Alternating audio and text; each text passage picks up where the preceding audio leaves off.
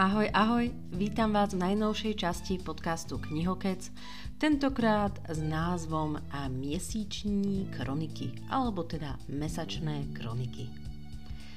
Inak, mimochodom, dúfam, že takto začiatkom februára sa máte dobre, že sa začínate snáď tak tešiť na jar, ako sa na jar teším ja na to lepšie počasie, konečne, aby ubudlo tej šedej a pribudlo tej krásnej zelenej.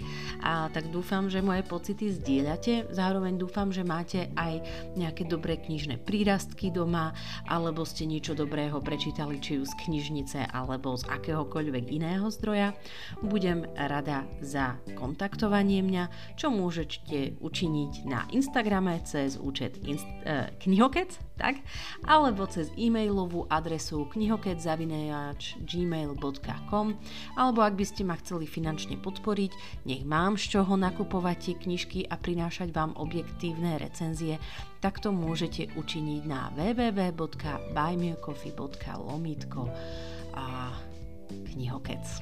No, normálne som sa musela zamyslieť, ako to je ale nechcem už kecať a ideme teda na dnešnú časť podcastu.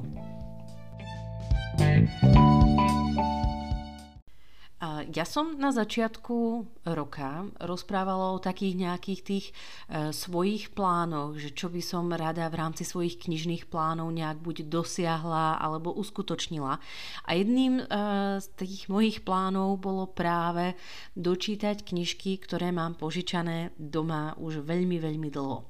A takto som sa dostala práve aj k sérii mesačných kroník, ktoré som mala požičané od Švagrinej a fú, ležali mi doma my myslím, že od septembra toho minulého roka. Takže pomaly alebo takmer presne pol rok a konečne som sa počas januára ako rozchýbala a dané knižky som prečítala. Takže o tom bude dnešná časť a trošku ako rozšírim tú časť práve aj na také fantázie pre ženy, pretože ja si ako priznám, ako úplne tomuto žánru neholdujem. A fantázii ide možno ešte ako sci-fi, ako v pohode, že potom ako siahnem častejšie, ale fantázii ide viac menej ako úplne mimo mňa. A tak som si aj vravela, že trošku ako vidiem z tej svojej komfortnej zóny a nejakým spôsobom si rozšírim trebárs svoje obzory, možno ma to bude baviť, možno nie, ale minimálne ako nemám čo stratiť. No, určite som ako nič nestratila, to poviem hneď na začiatok. Bolo to oddychové, zábavné, knihy sa čítali, jedna radosť, takže rozhodne s nimi problém. A nie je a ani nebol. A určite ako nezatracujem nikoho, kto treba číta takú nejakú ťažšiu beletriu alebo iba sci-fi, alebo práve iba takýto typ fantasy. No a takto som sa chcela dostať práve k tomu, že som si vybravila o sebe, že som ako v živote nejaké ako fantasy nečítala až príliš nejak veľmi a potom som rozmýšľala, že hej, v takomto mojom ako neskôršom adolescentnom veku som predsa čítala Twilight, alebo teda Zatmenie. A to sa tiež dá považovať za fantázy viac menej. Potom mi napadlo, že ale vedia som prečítala ako celú sériu k Hunger Games a tiež sa to dá považovať za fantázy s prvkami treba sci-fi a nejakej um, dystópie a nejakej apokalyptickej zeme a podobne. Takže nakoniec som sa dostala k tomu, že také tie ako fakt najznámejšie nejaké knižky som takisto čítala. Dokonca, keď som si robila taký malý research, tak medzi fantasy sa zaraďuje aj Cizinka od Diany Gabaldon. Tam som ja osobne ako zvládla len jednu časť.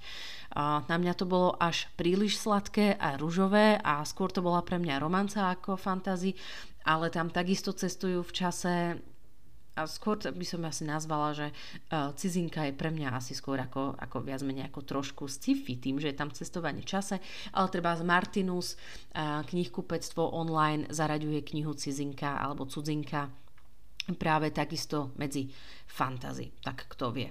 No a mimochodom napríklad na takej databáze kníh tie mesačné kroniky sú takisto zaradené pod sci-fi, medzi ako knihy pre deti a mládež. Dokonca na knižkách som našla také varovanie, že je to pre deti od 12 rokov, ale mne osobne ako tie knižky ako úplne fant- teda sci-fi neprišli, skôr mi práve pripadali ako fantasy vzhľadom aj na ten námet. Takže ak ste počuli o týchto nejakých kronikách mesačných od autorky Marisy Mejerovej, tak mi určite dajte vedieť, či sa prikláňate viac k tomu, že je to sci-fi, alebo naopak, že je to fantasy.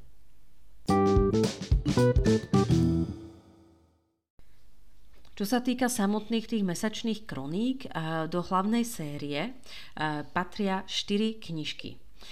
Každá tá št- z tých štyroch kníh reprezentuje jednu rozprávkovú bytosť, konkrétne jednu rozprávkovú princeznu, ktorú poznáme ešte aj proste z tých našich detských časov.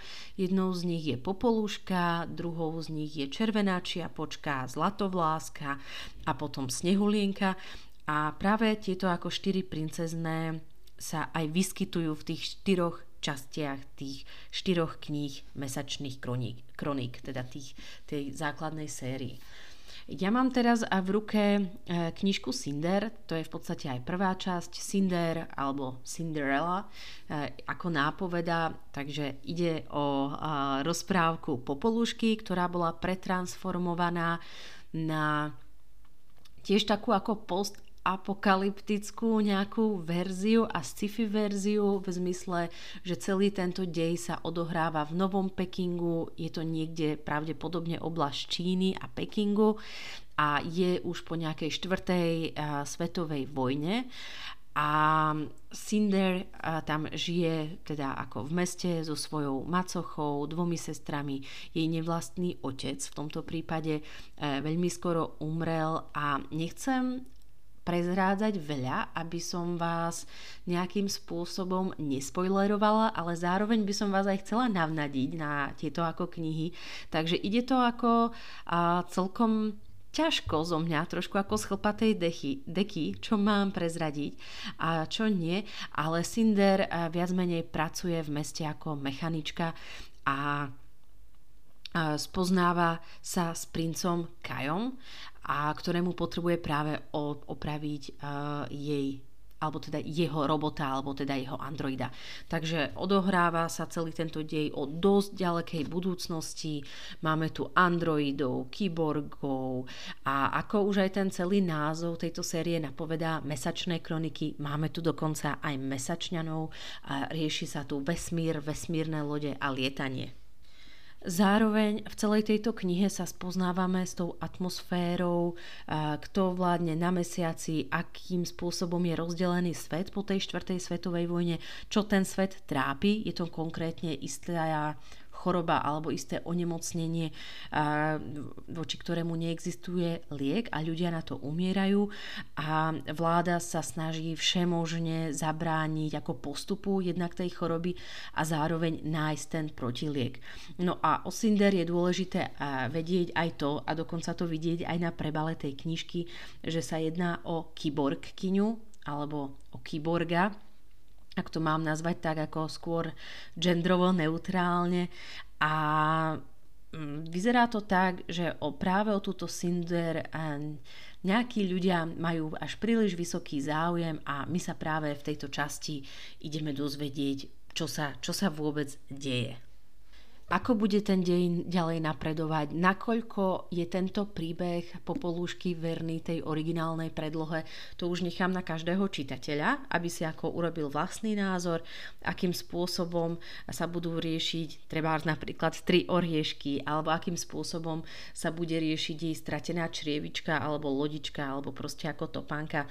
To už takisto nechám na vás, aby som vás práve navnadila a postupne sa presunieme k druhej časti,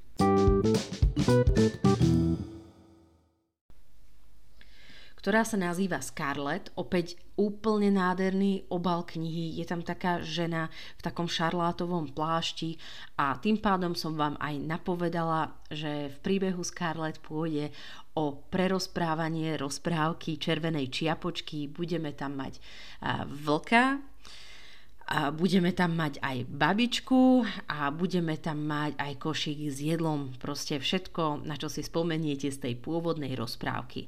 Ja sa subjektívne priznám, že príbeh Scarlett ma zaujal najviac. Nejak, najviac mi uh, pri, pristála alebo prirástla táto hrdinka k, skr- k srdcu. Scarlett je ríšavo vlasa, veľmi, veľmi temperamentná, bojovná a proste mne nejak veľmi sadla a celý aj ten príbeh okolo nej s tým vlkom, ako sa to celé vyvinulo naozaj veľmi, veľmi nečakane a bola som z toho prekvapená. Um, bol podľa mňa ako fakt ako nechcem povedať fenomenálne, ale na na prípady tohto žánru, čo je teda fantasy, si myslím, že to autorka spracovala veľmi dobre. Aj celá tá chémia, aj tie vzťahy, ktoré sa odohrávajú v tejto knižke, boli za mňa úplne ako, ako dobre spísané. Ešte sa vrátim teda tej prvej časti, že čo sa týka Cinder, ona mi bola najmenej sympatickou hrdinkou zo všetkých tých štyroch princezien, s ktorými sa stretneme počas tých štyroch častí. Um, proste nejako mi nesadla. Hovorí sa, že ak vám nejaká knižná postava nesadne, je to preto, pretože sa na vás najviac podobá a vy takto v podstate zrkadľujete svoju vlastnú osobnosť do danej knižnej postavy. Neviem, či je to tak, ale Cinder u mňa najmenej obľúbená a rozhodne Scarlett druhá časť u mňa bola najviac naj. Tretia časť sa nazýva Kres, alebo sa volá Kres týchto mesačných kroník.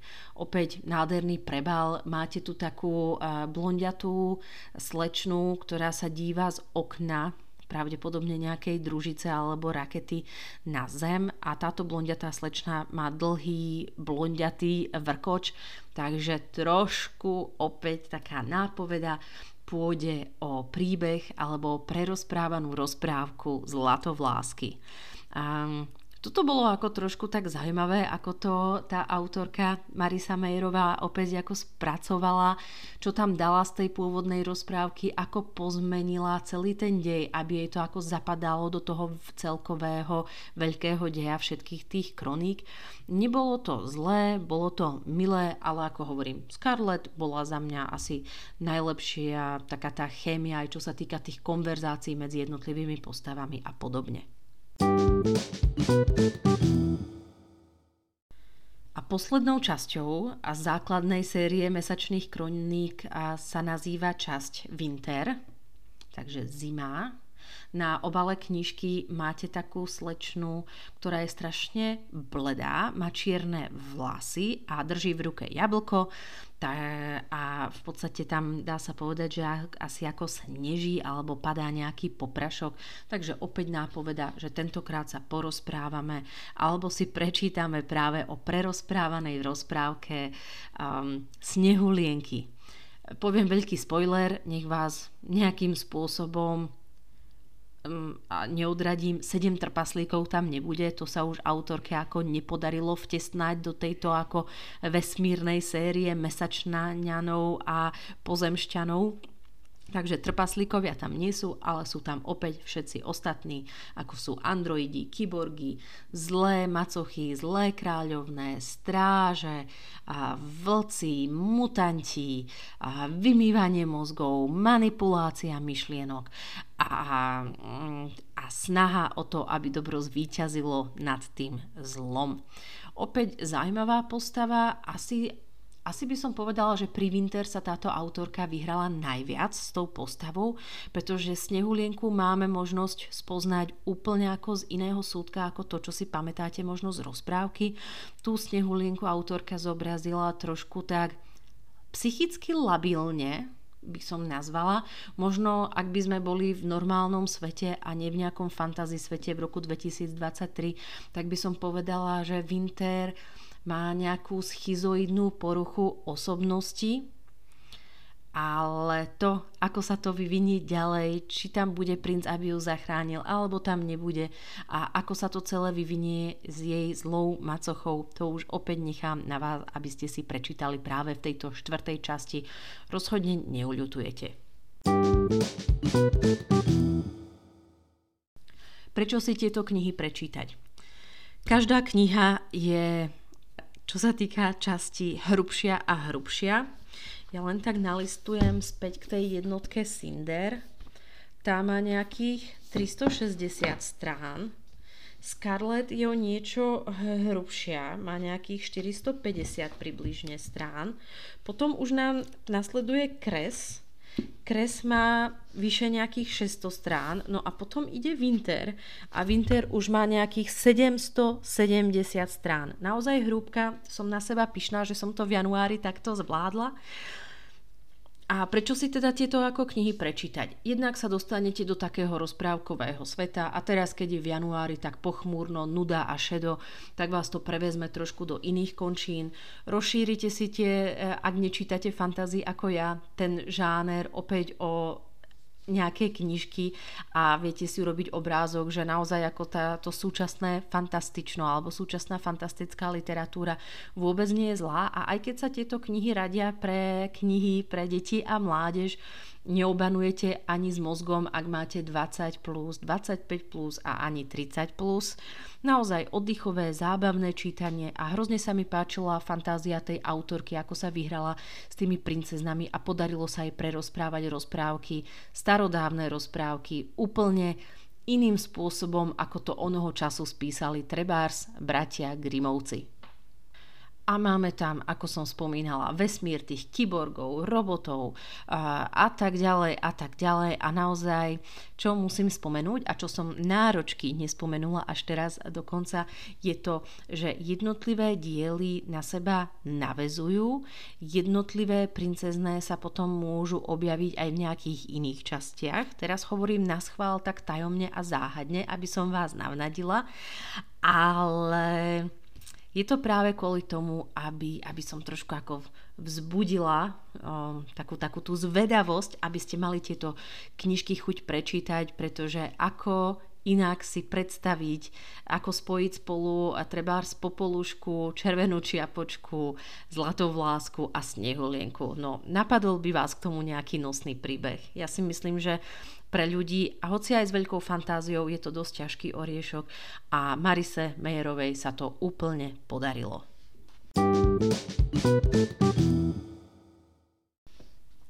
Ešte veľmi v skratke spomeniem dve ďalšie časti z tejto série. Sú to v podstate také ako doplnkové časti. Jednou z nich je príbeh alebo názov knihy Nejkrásnejší príbeh Levany, je to príbeh o zlej kráľovnej, o ktorej teda ako počujeme v tej základnej sérii.